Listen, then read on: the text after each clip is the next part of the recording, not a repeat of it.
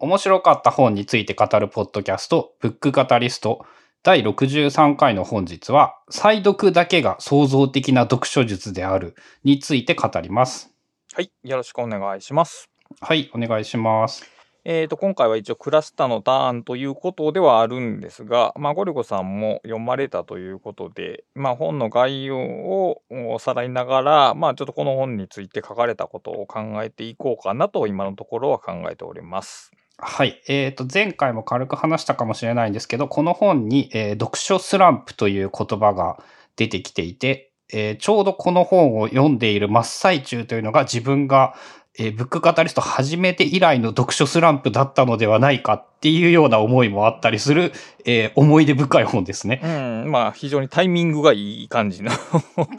読書やったかもしれないですね、そうすると。うん。とで一応本の内容なんですがえーっと完全な続編というわけではないんですけども位置づけ的には、えーっと同じ著者のえー積んどくこそが完全な読書術であるというのが、まあ、一冊目。で、この本が二冊目というふうに、まあ、位置づけることはできると思います。まあ、あの、出版社変わってるけど、編集者さんも同じって言っていたし、はい。えーそこにも触れているんで、まあ、ほとんどの人は続編だと考えるでしょうね。うん、そうですね。あの、基本的に本っていうのは著者と編集者で作るので、えー編集者が出版社を変わると、えー出る本の続きが別の出版社が出るってことは結構ありまして。ただ、えーっと、完全な続編かっていうと、まあそこまで強いものでもなくて、この本だけ取り上げて読むことも一応可能にはなっている。その分まあちょっと重複するような内容もあるんですが、まあ個人的にはそれを含ま踏まえた上で、まあやっぱり両方読んだ方が いいかなとは思います。ちなみにその一冊目の積んどくこそが完全な読書術であるは、僕カタリスト第33回で、えっ、と、取り上げておりますんで、えー興味があればそっちの回も、えっと、チェックしてください。30回前っていうことは、えっ、と、半年以上ですねぐらい。までね25回ぐらいが半、あ、違うわ。1年だ。あ、そうか。大体そういうことになうんるのか52週あって26回やっているはずなのでうん。そっかそっか。だいたいちょうど1年前に取り上げた本の続編を取り上げるというのも多分僕形として初めての試みなので、まあその33回と63回はリンクしているぞということだけ、まあ念頭に置いていただければと。あれですね。読書の、ポッドキャストで読書について語る本について語るっていう、この多重構造。うん、まあそうですね。でもまあ避けられないというか、えー、まあむしろそれこそが面白いんではないかなと思うんですけども。まあそうですねもうん。えっ、と、一応、書誌情報だけさらっておくと、えっ、と、出版社が、前はね、えっ、と、イーストプレスやったかな。で、今回は、えっ、と、あの、ちくま書房となっております。で、うー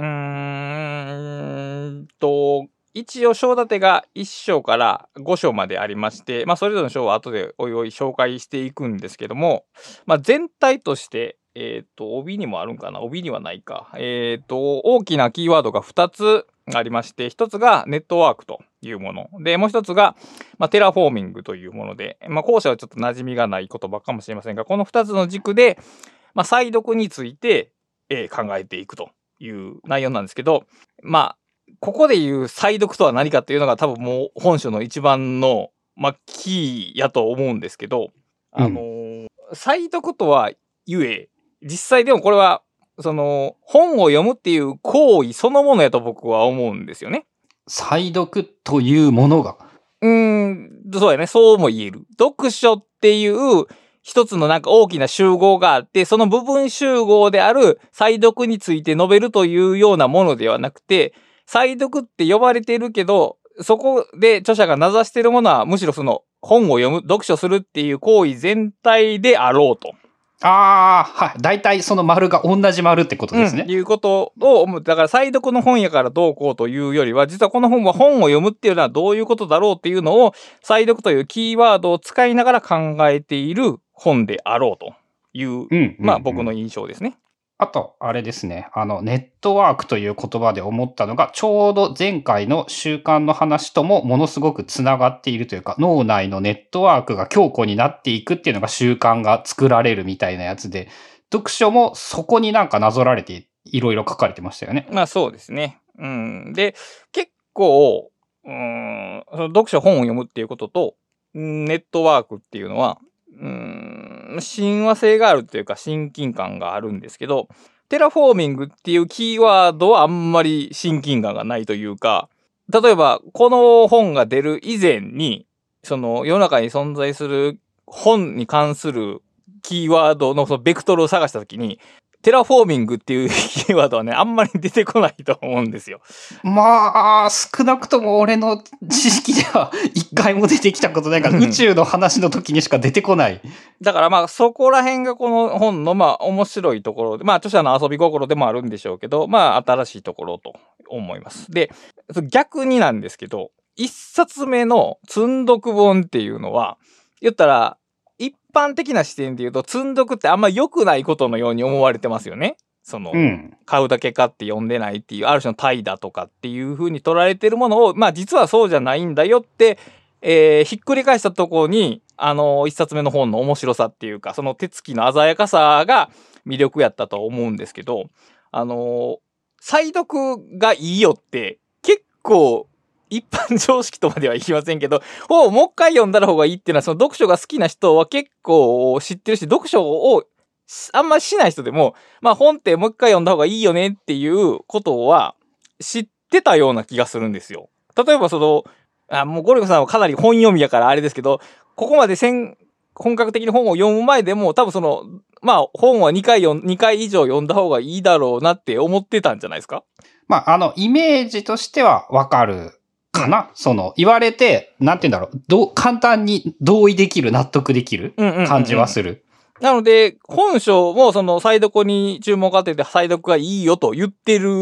んで、その一冊目のような、その、とんでも感、ひっくり返した感、ちゃぶ台がひっくりさ、ひっくり返された感っていうのが、まあ僕はちょっと薄かったかなという印象があります。まあ一応あれかな、タイトルで言う、再読が創造的であるっていうところに、おそらくその、積んどく的な新しさがあるんじゃないかなって感じはしますね、タイトルで言うと。期待ができるとしたら、その、もう一回読んでるっていう、その、リテイクのリっていう部分なのに、クリエーションっていうゼロからの創造っていう、この結びつきが多分まあ、えー新しい、まあ、品揃えというかメニュー感でしょうが、まあ、僕としては、そのテラフォーミングっていうキーワードを持ってきたところの方がちょっと斬新な感じはありました。うん、そうですね。あの、テラフォーミングという言葉は、あの、この本の説明を読んで、お、すげえな、上手だな、この、いい、いい概念の持ってき方だなっていうのはすげえ思いましたね。そうですね。その説明もあの本文の中でされてるんで、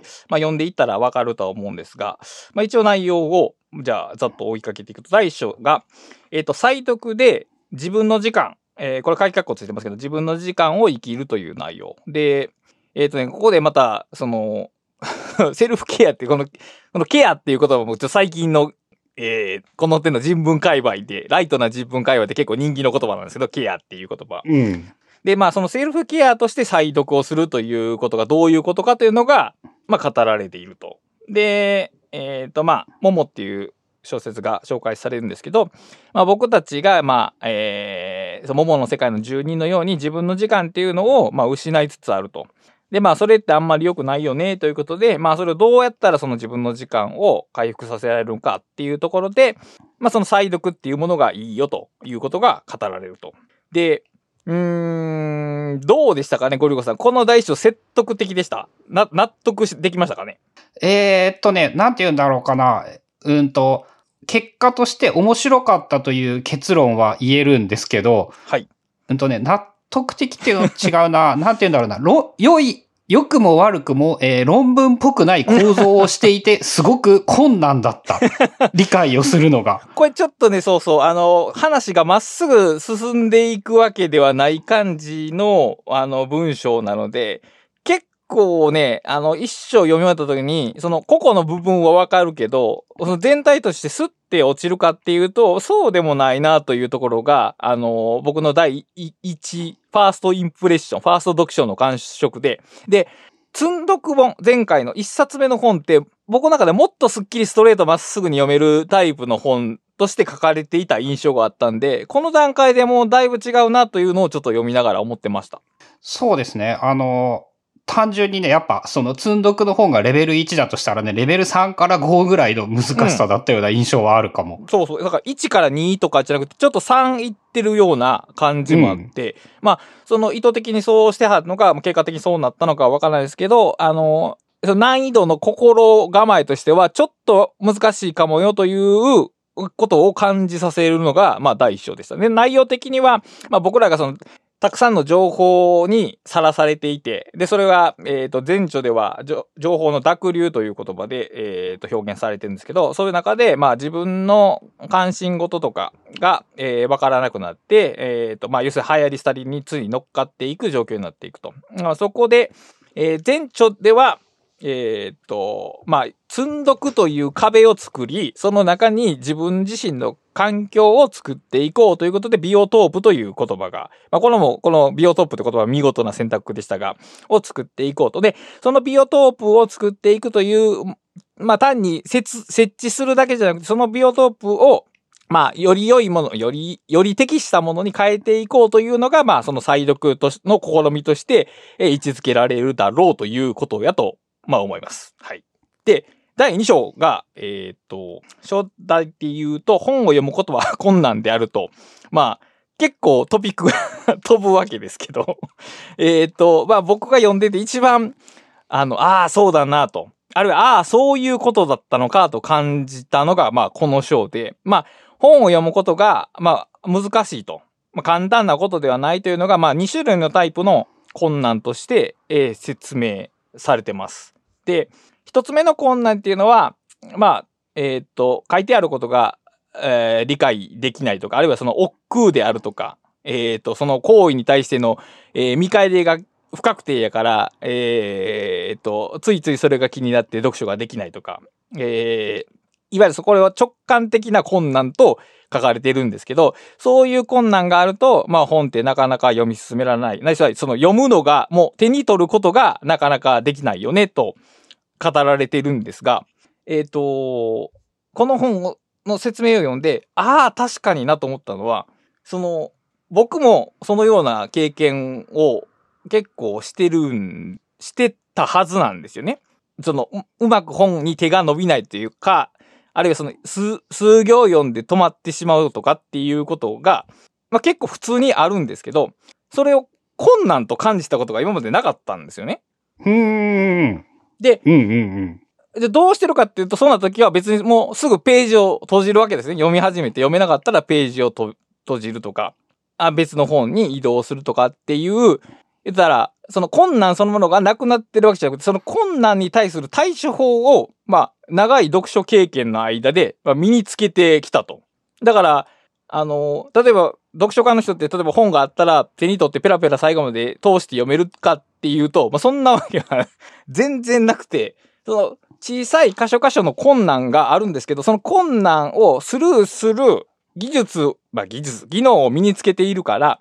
この、この本書で言える、その読書スランプっていう状況にまで至らない。その、困難は経験するけど、そこがこう、どん詰まりになって穴にはまらない。も、もっと軽やかに、その穴を回避しながら読んでいく、その、ぎ、術を身につけているなと自覚的に反省的に思って、で、本を読むのが得意な人ってきっとこういうことなんだろうなというのが、まあ、しみじみと理解した感じですね。本を読むのが苦手な人は読めない状況に陥った時に、その、どうしていいかわからなくなってしまう。そううん、そういう感じだと思う。だから、その、多分どんな人でも、その困難を感じる本に出会ったりとか、困難を感じるシチュエーションにぶつかることはあって、まあ、そういう時は読めないわけですね。これ 読めないわけです。まあ読めないもんやっていう認知がある、認識があるから、あの、それほどこだわらない。で、あの、まあ時間を置いて読んだりとか、えーやり過ごしたりとか、えー別の本に移動したりして乗り越えていくと。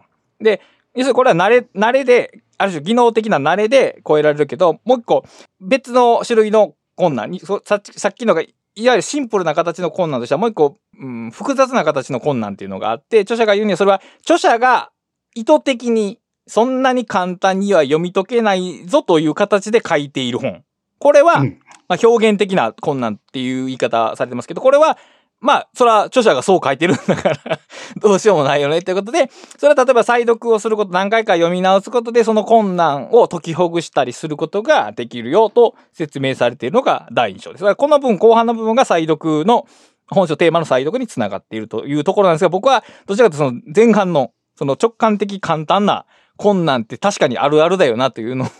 えー、かなり強く確認させてもらいましたね。えー、今の話を聞いて、ちょっと思い出した的な感じなんですけど、はい、やっぱまずここでね、あれ再読どこ行ったんって思いながら読んでた気がする。しますよね。はい。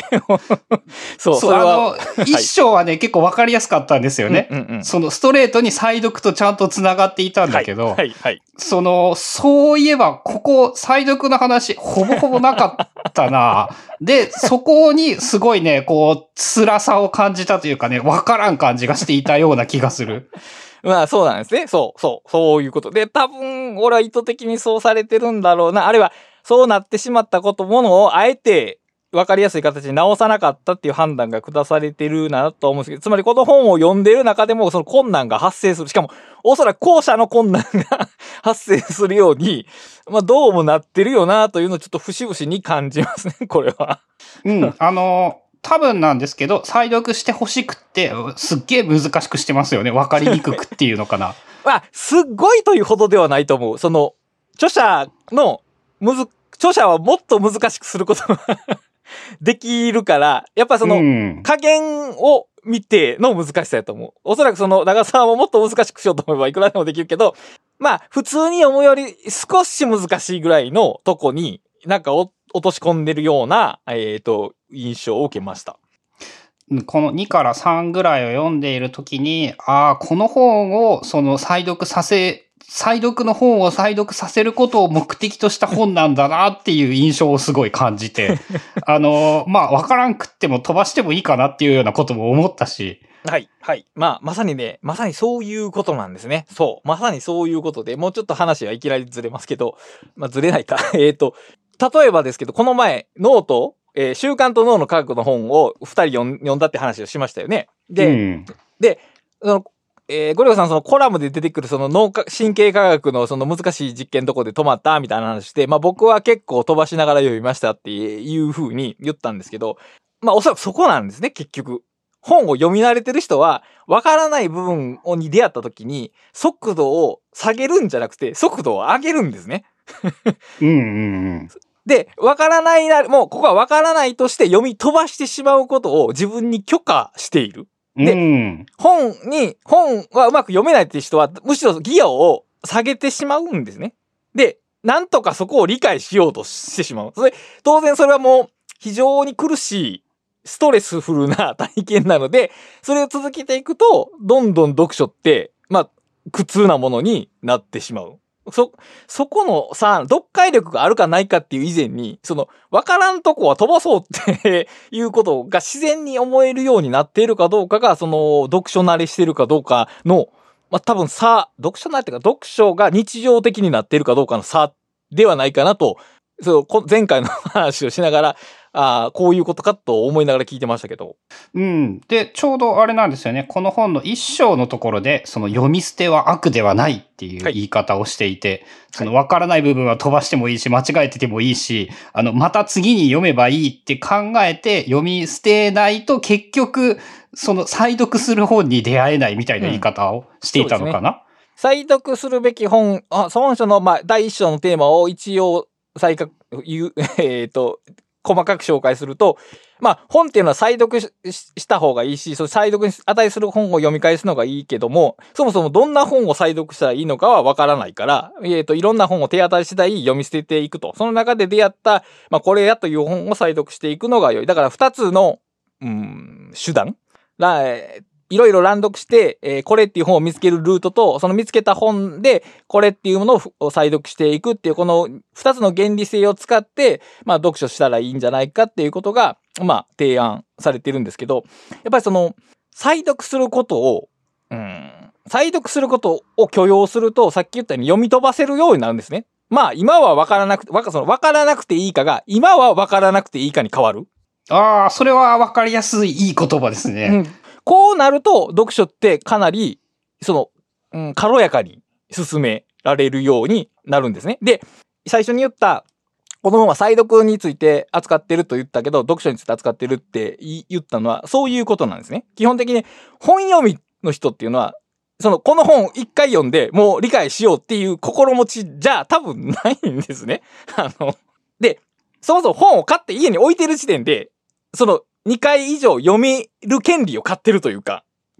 まあ、はあ、はあ、はあ、はあ。その、まあ、例えば図書館で1週間しか、1週間かなんか読めない場合は、その週で読み切らなあかんっていうタスクになってしまうわけですけど、まあ、買ったら、買っただけでいつか読めたらいいかっていう積んどくと、1回読んで読めなくてもまた理解できるときに読み直せばいいのかっていう、この積んどくと再読って実は、読書っていう大きな行為のプロセスに含まれてるんですね、実は。うんうんうん。だから、あの、本を読むっていう言い方をすると、日本語で言うとその本が単数なのか複数なのかは見えないですけど、実際、読書って一冊の本を読むことじゃないと思うんですよ。その、本を読み続けていくっていう流れあれですね、プロジェクトじゃなくてエリアだっていうやつですね。ああ、かもしれん。そうかもしれん。そうそう。だプロジェクトは終わりがあるけど、エリアはない。で、エリアがないから、その本をいつ読むのかとか、読み終えるとか、えー一回読んだら終わりとかっていう概念からは遠ざかって、とりあえず買って本棚に置いとくと。で、うん読みたくなったら読んで、読みわからなかったら戻してまた読むみたいなこと、行為そのもの全体が、読書っていうことなのではないかと。まあ、この本の話からちょっと外れますけど、僕は読みながら、まあ、そういうことを、まあ、感じておりました。一般的に本を読むっていうと、えーこの再読とは、えー再読だけが創造的な読書術であるという本をうん読了するという、うんなんか一プロジェクトになってしまうけれども、はい。そうではなくって、その、たくさんの本を読み続ける。うん、うん、そういうことですね。という、あの、常にコミットし続ける存在で、その中に再読を、えー一度読むという行為が入ってくる。っていう感じで、おそらくそういう射程で本本書と前書っていうのは位置づけられるんじゃないかなと。だから、えー本を読むんじゃなくて、本本を読む、複数形、ブックスを読む、あるいは読み続けるっていう行為に再配置できるんじゃないですかね。この2冊の本を読むと。うん。そうだな。やっぱ、そあの、そういえばなんですけど、この本をちょうど読んだか読み終えないかぐらいに、読書の仕方を変えていて、割と。ほうほうほうほうほう。えっ、とね、このブックカタリストで本を紹介するようになってから、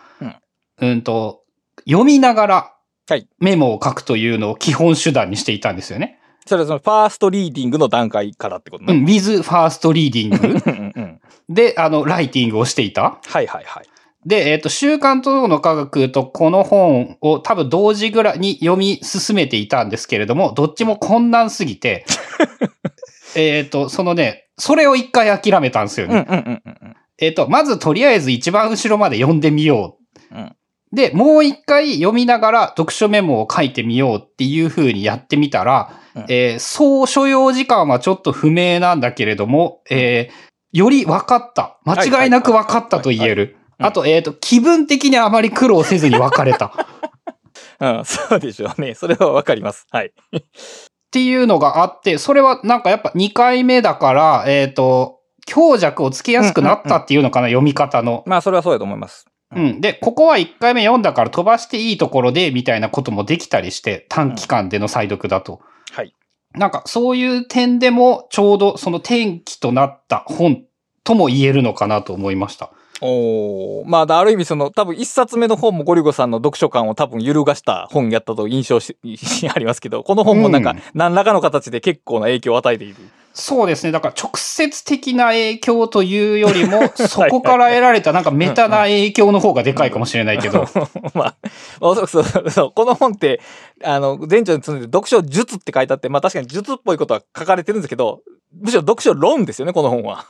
うん、あの、なんていうんだろう、ビジネス書的な要素はないとは言わんけど、ほぼないですね。そうですね。うん細かい tips はもちろん出てきますけど、やっぱりもっと大きい土俵の話をされてますね、この本の中では。うん。だから、よりあれなのか、大きく変えうるというのか、根本的なところ。そそういうの、ことこれを真似しようとか、そういうものではない、なんか、うんうんえー影響の与え方をしてくるというか。うん。確かに。で、まあ、えっと、次、まあ、だいぶ2章で膨らんだんですけど、第3章が、えっと、中心的なテーマであるネットワークとテラフォーミングということで、まあ、ネットワークに関して言えば、もう、少なくとも僕の中で説明する必要のないことで、まあ、一冊の本は複数の本と繋がっているっていうことはもう自明、自明じゃないかな。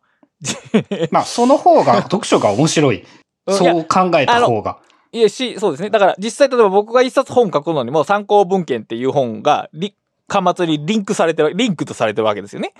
うん。だからもう完全に網目のネットワークがあって、で、それぞれの本にも、その本を書く上で参考になった本っていうのがあって、それをまあマップにしたらまあそれすごいことになると。で、それは本っていう一つのオブジェクトについても言えることですけど、本の中身についても、いわばその一つ一つのトピックがオブジェクトとなって、えー、他の、その本の中に存在する他のトピックと、まあネットワーク関係を形成してと。だから再帰的な構造がそこにはあるし、で、これは本っていうその外側の情報について言えることと同じように自分がそれを読んで得た知識についてもネットワークがあると。で、このネットワークあるっていうのはもう、えー、勉強法とかでも散々えー、言及してるんでいちいち言いませんけども、この外側にあるたくさんのネットワーク、内側にあるたくさんのネットワークっていうものを、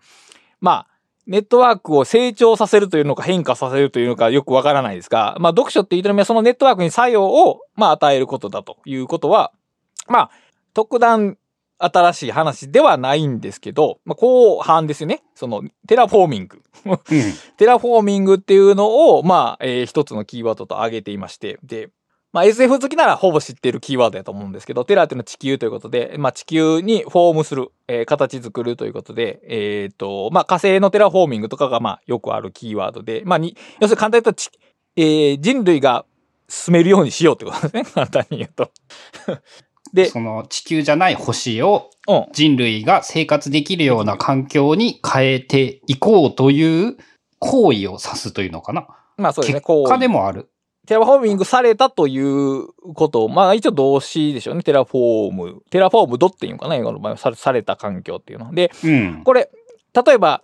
地球の近くにコロニーを作ってそこに住もうっていうところはテラフォーミングとは言わないわけですね。それはゼロからの構築なので。えー、テラフォーミングで意図されているのはそこにもともと何かがあると。環境っていうのがあると。で、その環境はもともとその地球、えー、人類に適したものではないから、その人類に適した環境に変更し、を変化させようと。ゼロからのクリエーションというよりは、まあ、英語でこれ、なんていうかわかりますけど、変化、チェンジじゃないよ。チェンジだとなんか弱い気がするけど、その変更しようという試みが、まあ、テラフォーミングだと。で、本書でいうその、再読することによって起こるテラフォーミングっていうのは、言ったら、ここはね、本書でね、語られ、何をテラフォームしてるのかがわからないんですけど、本書では多分明確されてないんですけど、まあおそらく自分の中にある知識とか認識とか世界観の感じをテラフォームするということやと思います。うんうんうん。これは、その、うん、例えば、外側にある本をテラフォームすることはできないですし、本のネットワークは書き換えることができないし、本の中身を書き換えることができないと。僕らが書き換えられるのは、まあ、自分がその本をどう解釈するのかとか、あるいはその得た知識をどう組み替えるのかということだけが操作の対象なので、だからおそらくその本とかを読んで、自分がえー、生きていける、生き延びられる、快適に生きられるような、えー、世界観、世界というよりは世界観のネットワークを再編しましょうという意味だと、まあ意味というか、そういう風に僕は解釈しました。同じくそんなイメージですね。なんか自分というものが、この世界でよりうまいこと生きていけるように本を使おう。というイメージかな。うん、そういう感じかな。そこまで直接的には書かれてなくて、まあ、何をどうテラフォーミングとか、テラフォーミングという言葉のイメージが語られているだけなんで、そこは読者がどう受け取るかなんですけど、まあ僕は、まあそんな風に読みまして。で、第3章でその2つのキーワードのは、狭間にフラットに読むといううまあ、技法じゃないか、姿勢かな？姿勢、スタイルが語られてまして。でね、ここがね、ちょっとね、難しい、難しかったですね。俺、ね、俺の読書メモには書かれていないから、多分印象に残らんかったか飛ばしたかどっちかですね。ああと、激しいそのキーワードみたいなやつ。激しい生っていうのが、はいはいはい。出てきまして、で、まあ、人っていう人じゃないな。資本主義社会においてはその消費を駆動するかのように、まあ、は、生に激しさが求められていると。で、うん、僕らはそれについつい乗っかってしまって、ある種その、テラフォームからは程遠いような環境に置かれてしまうと。で、えー、大書、大書じゃないや、えー一一作目に引き付けていくと、情報の濁流っていうのはその激しい生にさらされているということやと思うんですね。うんうん。で、結局その、も、もっとな感じになってしまう。もっと、もっとと情報を求めてしまうと。で、うん。えっ、と、まあ、この本もそうですし、前の本も多少そういうところはあるんですけど、例えばこう、積んどくがいいですよと。積んどくが効果がありますと。だもっと本を買いましょうっていうと、それ自身が一つの情報の濁流になりかねないわけですね。うん。で、再読も一緒で、再読がいいですよって言ってストレートに、つまりビジネス書風に褒めてしまうと、結局それも情報の濁流の一部になってしまうっていう多分ジレンマがあって。だから、ストレートに書いて、その市場に乗っけてしまう危うさみたいなんを、まあ、著者は危惧してるんじゃないかなとはちょっと思ったんですが、うんそのうん一つの対策として、まあ、語られている、その、えー濁流的な情報に対して、まあ、フラットに読む。で、フラットに読むっていうのは、その、まあ、フラットって真ん中中央っていうことですけど、一つの半曲が、まあ、その激しい性にさらされるってことですね。うんもっともっとという気持ちでも。で、逆側、まあ、片方プラスといったらマイナス側は、つまり、虚無。何も受け取らない。そんなのは無視。あるいはその、車に構えて、えっ、と、こき下ろすみたいな態度やと思うんですけど、それが、えーマイナスとしたら、その間にある位置で読むのがよろしかろうと。で、まあ、読むのがよろしかろうということにも僕はちょっと同意しかねるんですけど、読むのにど同意したとしても、どうしたらそう読めるのかっていうのがちょっと、あのーイメージがつきにくいなと思ったんですよ。うん。うん。何回も再読したらそれだけでフラットになるかっていうと多分そうでもなくて、まあおそらくその、例えば普通にフラットに読むと、まあ偏見みたいなのが強まってしまうっていうことはまあ本書でも書かれてて、まあこの後半で、えーおそらくそのフラットに読むヒントみたいなのが提示はされるんですが、3章を読んだ時にそのフラットに読むって言われても、もう一歩、あの、イメージが湧ききらなかったなっていう点はありました。うん。フラットに読むことが本当にいいことなのかについても、ちょっとこう、個人的に、えっ、と、そうではない可能性っていうのをちょっと読みながら思いまして、つまり僕の体験じゃなくて本を読みながら思ったんですけど、本の中にあるエピソードで、ただ僕ら現代で生きてて、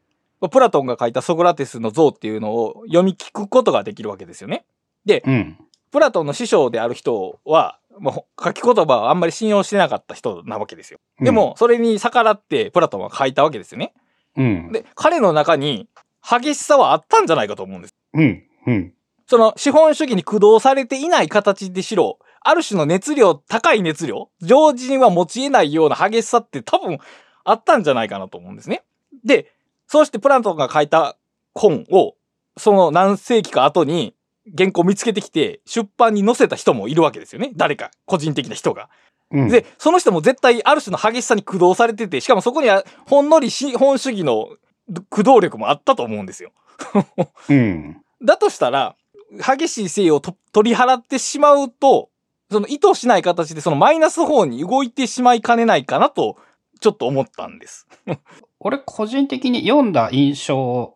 なんですけど、はい。うーんと、ど、フラットに読めということを言っているというよりは、その激しさとフラットのバランスを取るしかなくって、はい結局、その、どっちがいいとかじゃなくって、一極、両、片、極端に触れたらあかんぞみたいな風に書いてあったっていう印象なんですけど。あの、そのフラットがいいとまでは書かれてないと思うんですけど、その、じゃあ、そのフラットに読むって言った時に、その、例えば自分の中にあるその、熱量みたいなのが読んだ時に湧いてきたとして、それどう扱えばいいんだろうなというのを思ったわけですね。ああ、そこにね。うん、そう、それ、だから、その、うー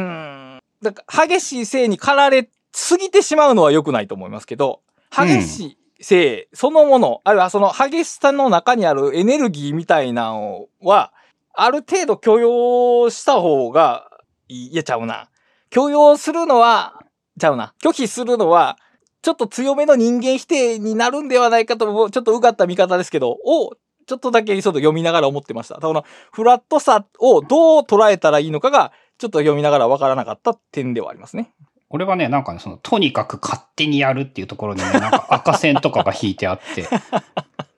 その、より良いということ自体も強さや激しさの尺度なので、そのより良い方法を求めるんではなく、うん。えー、バランスをとって結局最終的な答えで言うともう好きなようにやれっていう、こう、身も蓋もないことになってしまうんですけど、まあそのの、なるほど。激しさのじゅ、激しさの、なんて言うんだろう、あ、危うさをうん。知り、えーそのストア派のような、そのはい何もない、平穏であることが書いてあるということを知り、なおかつその上で両方のバランスをとって、そのバランスというのは、えっ、と、もう自分で勝手に決めるしかない。なるほど。みたいに書いてあったっていう風に理解していました。うーん。だから、ゴリゴさんの理解で言うと、例えばその、いろいろ、その、両極を知った上で、まあ最終的に自分が決めた結果が激しくなってたも別にそれは許容ってことですね。その場合は。そうですね。自分がそう定義したのであればそれは正しい。あーつまり、市場的な、あるいはその SN 的な魅力に動かさ、動員されて行うこと激しさは避けるけれども、自分の内側から出てきた激しさは許許容する。許容っていうか肯定するって感じか。うん、そうですね。あの書いてあったのがあれですよね。SNS とかをやってるとどうしてもその激しさばっかりの方向に駆り立てられてしまうので、うん。その、やっぱついそこを意識してしまうんだけど、まあそれを意識せずにそれでも SNS にしたいと思ったのならばそれはいいのではないか。なるほど。うん。それはまあ確かにそうですね。そう。だから、あの、自分の心の内側にある激しさを何の区別もなく否定してしまうのは怖いなって思ったって感じかな。だから僕の理解を今、いパラフレーズすると。うーん。は、そ、そのようなイメージでしたね。うんその、どっちかっていうと、やっぱ多くの人が、おそらくその激しい性とか、はいそういう方向にばっかり行ってしまうので、強めにそっちが書いてあったんじゃないかなっていう。うん、なるほどね。そこら辺が、まあちょっと、まあ疑問っていうほどじゃないけど、ちょっと、もうちょっとこう考えたかったなっていう対内容の話で、で、第4章が、えっ、と、再読だけが、えー創造的な読書術であるということで、まあ、えー本のタイトルですね。がおそらくメインですよね、ここが。うんで、まあ、ここでそのテラフォーミングっていうのが語られるんですが、ここの、こうん、趣旨はその創造的っていう言葉をちょっと再確認しようっていうことで、まあ、これもそのクリエーションの話で言うと非常に有名な話で、結局新しくものを作るっていうことは、えー既存の要素のえー組み替えをしているだけだという話が語られてて、だからテラフォーミングっていう、その、えーコロニーを作るんじゃなくて、えー火星の環境を変えるっていうことも結局、まあ、創造的なことであると。で、うん。一つには、その、その、ただ作り変えるっていうもので、そう、提示する？まあ、創造性って簡単なことだよってよくビジネス書でも書かれてますし、まあ僕もそう思うんですけど、そうであったら、そのテラフォーミングっていう、その大げさなことを 出す必要はないなとはちょっと読みながら思ってて、ここで、まあ、ハッとしたんですけど、そのテラフォーミングってすごい難しいんですね。可能、技術的可能性はあるとされてても、まあ、現代のテクノロジーで簡単にできるものではないと。うん。その困難さをこの言葉に込めたんだという話が、まあ、出てまして。うん。これはね、非常に大切な指摘だと思うんですね。だから、本を読むことで、その、好ましい自分になるみたいな、そのテーマの掲げ方って、まあ、危ういわけですよね。危ういわけですし、しかもさっき言った、その激しい性に、引き寄せる力のあるメッセージになってしまうので、本書ではその、あえてその難しい行為ですよと、まあ、ある種釘を刺しつつも、でも、そこに向かって進むことはできますよという、えー構図でこの話を提示している。そのための、あえて難しいげの言葉のテラフォーミングを持ってきているという説明がありまして、まあ、ここはなんか見事だなと読みながら思いました。うん。あの、うまいというか、その、やっぱこ、これですよね。ああの、ある意味、えっ、と、タイトルというか、やっぱ、核は、コアはこのテラフォーミングなんだなっていうのをすげえ思いましたね。そうですね。で、まあ、既存の情報を組み替える、まあ、ある、あそ既存の環境を組み替えるとか、その周りの資源を組み替えるっていうことが、まあ、テラフォーミングないしは創造的であるということで、まあ、ここで出てくるね、その、有用そうな tips が、その新しい本を読み始める前に、えー既読の本を再読せよというようなノウハウが語られてまして、これめっちゃ重要だと思いながらメモ取ってたんですけど、まあ、これかん、これメタファーで言うと、例えば、火星環境を作り変えようぜっていう時に、地球ってどうなってるんだって知らな始まりませんよね、当然のごとく。うーん、そうですね。まさにそれか。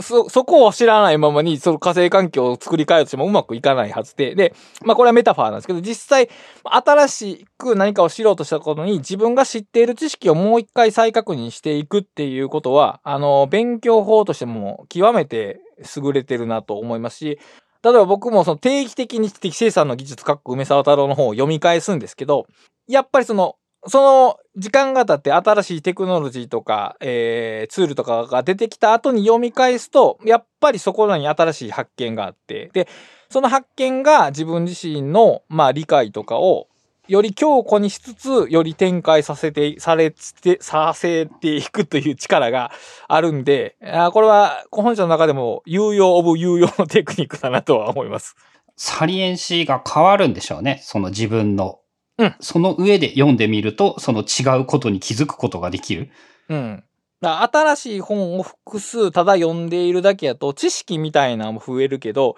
自分の理解をこう形成しているネットワークそのものにあんまり強い作用を与えない。なぜならそのネットワークの外周やからでしょうね。要するに自分を中心とした時の。で、何回も再読してる本っていうのはあるそのネットワークに中心はないですけど、そのよりハブなネット、ネットワーク、えーノード、ノードになっているので、そこからやり直すっていうことは、その、ネットワーク理論からもなんか補強されそうですけど。確かそんなことも書いてあったっすよね。そのハブを作って、そのハブを何回も、ハブを重点的に分かっていればそこから広がるみたいな感じのことか。まあ、スケールフリーのネットワークということで、まあ、ハブ型が重要というのはよく言われるんですが、これはもう、あの、デジタルノート論でも、要するにトピックノートですね。トピックノートが大切だという話と、まあ、ほぼ通じると思います。うん、そうですね。結局その軸になるものを一個作っといてあげて、そこからいけるようにしておこう。うんそこが密な接続になるようにしておこうか。うん。そこを作っておくと、自分の知識とか理解かな。理解の、を軸になる。ネットワークの軸が自分の理解の軸になってくる。それを作らないで、えーまばらにノートだけ作ってると、なんとなくこう、知識は増えてるけど、賢くなった気がしないというか、なんか自分の理解が前に進んでる感じがあんまりしない。むしろ知ってることをより詳しく知った方がいいって感じだね。まあ多分知識が結局量じゃないんですよね。うんうまく言えないんだけど。そそうですそうの、思います。同じ、例えば、えっ、と、英単語にしても、英単語の数をたくさん知っているのではなく。えー、テイクというクソま難しい単語がどのような場面でどのように使えるのかうんを熟知していた方が、おそらく英英会話はスムーズにできるし、それにまあそのテイクから発生する言葉を知ってることもそのハブ的に理解するってことですよね。そのインテイクとかなんかいろいろあると思いますけど。うん、なんかテイクに前置詞つけたらもうどんだけの意味があるかわかんないですからね、何も俺多分。だからそういう、いう、まあ、ちょ軸になるものからを固めて、そこを、まあ、じ陣地というか、ベースキャンプにして広げていくっていう感じで、定期的にそこに戻ってくるっていうような、まあ、読み方、読み進め方で、これもよくよく考えたらね、その、自分もさっき言ったようによくやってるんですよね。その定期的にどっかの方に帰ってくるっていうの。でも、その、んうん、手法として意識したことがなかったですね、これ。自分がやってるってことに気づいてなかった。うーん。ああ、そうか。言われてみて今思ったのが、そういえば、えっ、と、ラーンベターに書いてあったこと何回も見てるなって思うし、あるかもですね、確かに。うんそうやって何回も見ることで、今からその、あれですよね。あの、機関学習みたいなことを、なんか、ラン、ちょっとランダムにやってるみたいな感じかな。うん。まあ、そのノートを作って、ノートのリンクを作るみたいなやつは、うん感覚としては近いかなって思いますね、それで言うと。で、あの、リンク作ってノートとつなげるのが多分第一ハブみたいなもんで、やっぱりね、あるスパンで少し大きめのトピックノートを作った方がいいなっていうのは実体験としてありますね。うん。そうですね。その、大きめというか、ある、あるな。難しいな。その辺はまだ。そううまくできてないことがいっぱいある。トピックかミニテーマかなんかいなんでもいいんですけど、あるテーマでちょっとまとめる。まあだから、あの、本を作るとかもそれに近いんですけど、結局。本を書くことも。まあそういうテーマごとのまとめでハブを作っていくっていうのは、まあ割かし有用かなと。で、最後第5章が、えっ、と、創造的になることは孤独になることであるというタイトルなんですが、まあこのタイトルがしっくりくるかはちょっと人によって 分かれるかなと思うんですけど、まあいろいろな実践の仕方が3人ほどの実例が挙げられていて、まあいろいろその本の読み方、再読のスタイルみたいなのが語られてるんですが、まあそこが参考になるかならないかというのはちょっと人任せなんですけど、あの、語られることでまあ重要だなと思ったのが、その自分のための時間、そのセルフケアとして再読していくっていうのは、その自分のための時間を取り戻すことだと。自分のための時間が失われてるからそれを取り戻すことで、えー、っと、セルフ、え、テラフォーミングしていくんですけど、それは非常に自己充足的なもので、自己完結的なもので、それに浸るってことはですね、孤独になることだということが語られてまして、まあこれは、えー、結構あっさり語られてたような気がするんですけど、まあ本を読むことで起こりがちな、起こりがちとか言うとなんかネガティブな感触で感触ですけど、起きてしまう、起きることですね、これは。孤独になる。で、孤独になることはいいことでもあるし、それだけではちょっと危ないことでもあるんで、その孤独と、孤独性とどう付き合うのかは多分各自がちょっと引き受けなければならない問題だなとは思います。全く五章はそんな印象なかった。あの、五章はいいろいろ読み方があって、あまあ、あの、うん、まあ、松岡聖華さんの話とか結構ノウハウっぽいですが、まあ、この辺は、あの、個々人で 読んでいただければなと。まあ、その全体、はい、どうぞ。今の話を聞いて、はい、えっとね、勉強の哲学をすごい思い出して。ほう。勉強するとバカになるっていうのと、その読書をすると孤独になるっていうのが、こう、ニュアンスとしてものすごく近いなっていう印象があり、結局、その、まあ良くも悪くもやっぱ変わっていってしまうし、変わっていくことを認めないと、うん、テラフォーミングはできないですもんね。そうですね。うん。だからその、まあ、勉強哲学で言うと、まあ、最初はもうキモくなるしかないと。うん、だから孤独になるしかないけど、どっかでその孤独を切り替えしていくこと、逆方向に進んでいくことで、その自己重的、自己重足的な時間を持ちながらも他者に向かって開かれているような存在に至れる。まあ、至れるみたいなことを言うとまたそれ激しい性問題につながるんですが、そういう可能性があると。で、やっぱりそれは例えばこのブックカタリストでもそうですよね。あの、一冊の本を一人で読んで、はい、終わりっていうのは自己充足的で、ああ、こういうことだなとかって勝手に思うのは、非常に楽しい時間ですけど、他人に向かって説明するっていうことで、自分の読みが、うん、揺らされる揺さぶられるようなところがあって。で、これは孤独の反対なんですけど、それによって広がる世界も、まあ当然ありますから。だから、よく言う、その、中庸っていうのは、あの、真ん中じゃないんですよね。つまり、ほどほどじゃないか。ほどほどに孤独に読んで、ほどほどに開くっていうことじゃなくて、すっげえ孤独に読んだ後開くってことなんですよね。うん、ふん、ふん、ふん。この、す、ほどほどの中庸って、例えば本を読み、うん、ツイッターとかで同時参加しながら本を読むと、これ、ほどほどな感じだけですけど、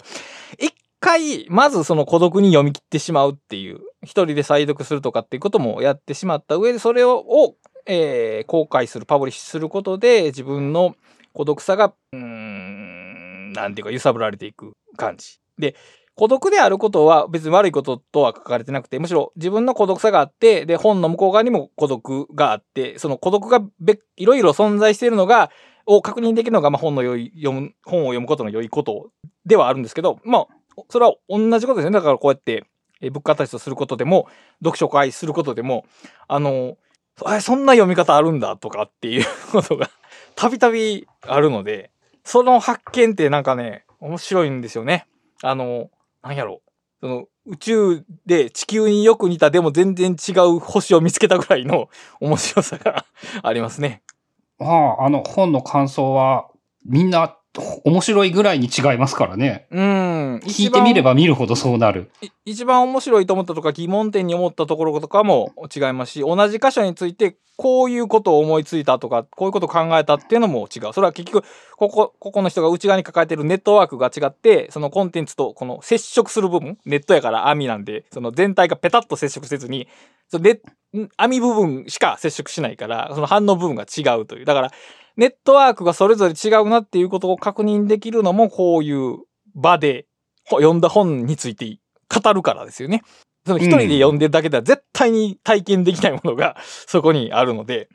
だから、孤独であることを否定しない上で、しかも開くっていうことが、まあできたら、あの、読書って非常に良い試みであるでしょうし、あの、基本的にその黙読っていうのも近代の発明というか発見でしょうから、昔はもっと、あの、大人数で誰かが声を上げて読んだのを聞くっていうもので、で、えー現代に入って一人で読むっていうのになって、で、現代以降はみんなが一人で読んで、その成果が、成果っていうかその結果がネット、ネットワークされるっていう風に、まあ、読書そのものも1.0とから2.0、3.0的に、まあ、変化していくものなのかなというのはちょっと本の感想ではないですが、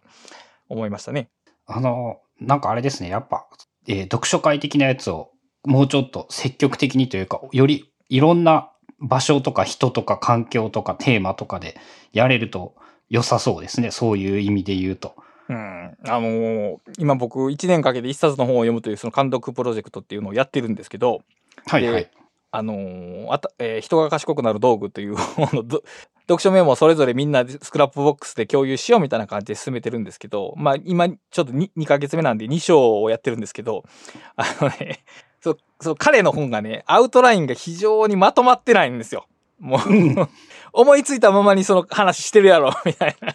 感じで、読書メモを取るの苦労した章ですねって書いたんだ。あ、これ苦労してたん僕だけじゃなかったんですか？みたいな反応をいただけて、それもやっぱわからないんですよね。その、なんで苦労し、自自分の知的能力が足りないのか、その本そのものの構造が悪いのかが、1, 対1の関係、本と自分の1対1の関係だけではわからないので、読書メモを取るときはもちろん一人でやるしかないですけど、その行為そのものがある種ネットワークになってると、あの新しい発見とか見方っていうのは必ず広がってくるんで、うんここはだから、えーまあ、この本の絡みってそのネットワークっていうものをその人的ネットワークとして同時代の近しい価値観とか興味を持つ人たちのネットワークに広げることで、まあ、本の読み方って変わっていくでしょうし、あの、闇の自己啓発っていうのもあれ、読書会でしたけど、あれも結局そういう感じですね。あの、独自のネットワークで読み解くみたいな感じがしたんで。だからやっぱ本はネットワークで読めっていうタイトルで 本書けるんじゃないですかね。ほう。ほう。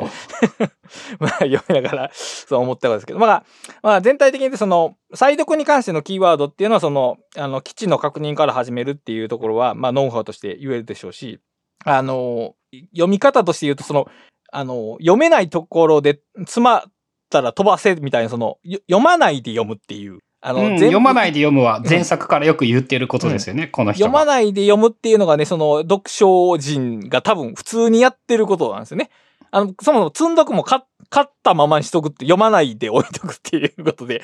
あの、多分読むっていうイメージの完全性を剥ぎ取ろうっていうのがこのいいいこの両作の志してることだと思うんですけど、それは見事に成し遂げられてて、で、自分自身がそれをやってるな、確かにやってるなっていうのを、この本では、まあ確認させていただきました。うん。だから、あの、最初も言いましたけど、全体を通して、再読の本というよりは、読書ってどんな行為だろうなっていうのを、結構その実践的なレベルと、えー抽象的っていうか、えーある種哲学的な話の、その、行ったり来たりしながら語られている、まあ、非常に 珍しいタイプの読書術の本だったなという感想です。そうだな。今の話を聞いてちょっと思ったのが、えっ、と、その本、人によって読書の感想が違うということは、はいえっ、と、まあやっぱ完璧に全員が読めていないというか、そう読み方は人によって違うということで、うん。まあそれが認められればやっぱ一回でわからんくってもいいということを認められるし、うん。まあ間違っていてもそれもその変じゃないというか、そういうことを、うん。まあ間違いという言葉自体が間違いというのか そねおそらく。まあ、感想っていうのすべからくその、あの、えー解釈に過ぎないからね、基本的には。もう、その、ももちろん曲解っていうのはあるけど、それを除けば、どんな印象を抱いたのかっていうのも人それぞれ、人それぞれっていうのがデフォルトで、こういう読み方が正しいっていうのは著者ですら決められないことですからね。うん。まあ書いた著者もね、一字一句覚えているかって言ったら、そんな人はおそらく 全く存在していないわけで、えー著者が言いたいことというものは、この一冊を全部読んで、全部から伝わったものでしかないっていうことでもありますからね。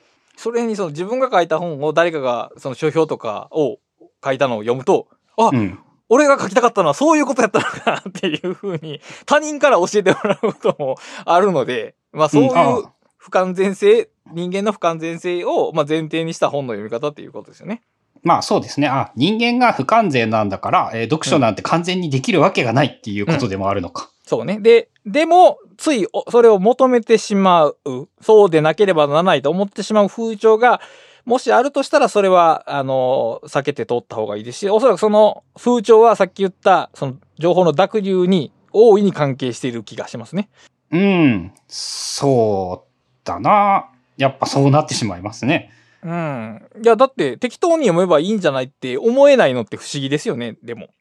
適当に読めばいいんじゃないと思い、思えないけれども、でも割と適当にみんな読んでいるような気もするし。だからそ、そこの規範性のズレ実態のズレが読書術っていうノウハウの購買意欲になるわけですよね、きっと。うん。難しいですね。うん。いや、まあ別にいいんですけど。だからまあ、えっ、と、基本的にその、この本は読書術が語られ、まあ広い意味での読書術かな。読書の姿勢っていうのを結構根本的なレベルで、あの、全く新しいことを言ってるというよりは、まさに本ってそうやって読まれてきたなっていうのを確認した本でした。確かにね、その積読というのは、えー概概念としては少なくとも俺には全く新しい概念だったけれども、積読全工程うん。でももう、あの、あの、僕よりもはるかに本買ってる人はみんなそうなってるはずですからね。うん。どう考えても。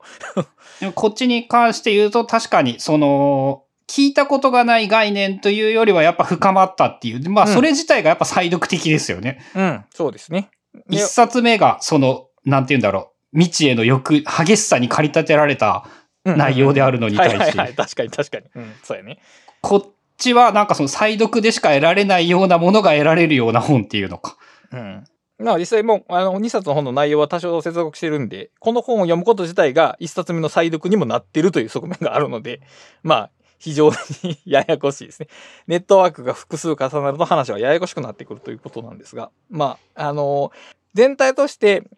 それほど分かりやすい本であるとは言えないと思いますけど、まあ時間をかけて読む価値のある本だとも思います。うん。あの、再読したいと思った本でしたね。単純に。すげえ普通にそう思った。まあだとしたら、まあ著者の思惑がうまいことを言ったということでしょう、きっと。うん、だと思います。まあ少なくともその、2回読んでますからね、すでに。うん、そうですね。そういうのが、いや、やっぱりそういう本でないと、最昨今、価値がないと思いますよ。やっぱりこのインターネット時代においては。うん。まあね、さっと30分で読めてしまって、ああ、楽しかったって、その、いいけど、おそらくそれは再読必要ないだろうからな。うん。でもそれはもうだってチャット GPT の出力に含まれるでしょ、最終的には。うん。そうですね。やっぱ、チャット GPT によっていろんな、その読書の価値みたいなやつもこれから変わってきそうですね。うん。その端的な答えでまとめられないものを、まあ、考えるためのツール？ツールっていうか道具？としての本っていう位置づけ。答えを教えてくれるものじゃなくて、その人の施策を広げるようなもの、し広げるというか、広げることをサポートするような存在っていう風に位置づけないと、もうお金を取って買ってもらうっていうのは、激しく難しくなってくると思いますけど。うん。まあ、結果的に本が良くなり得る可能性が高まってきた時代でもあり、確かに。結論さえ書いてあればいいんだったら、結論、本を売る必要がないですからね。そう、全くないね。まあ、そこは今後期待していきたいところですね。読書、書籍業界が良くなることを。そうですね。はい。ということで、えー、ブックカタリストは番組を支援していただけるサポーターを募集しておりますので、えー概要欄など気になる方は公式ページご覧いただけたら幸いです。それでは今回もお聞きいただきありがとうございました。ありがとうございます。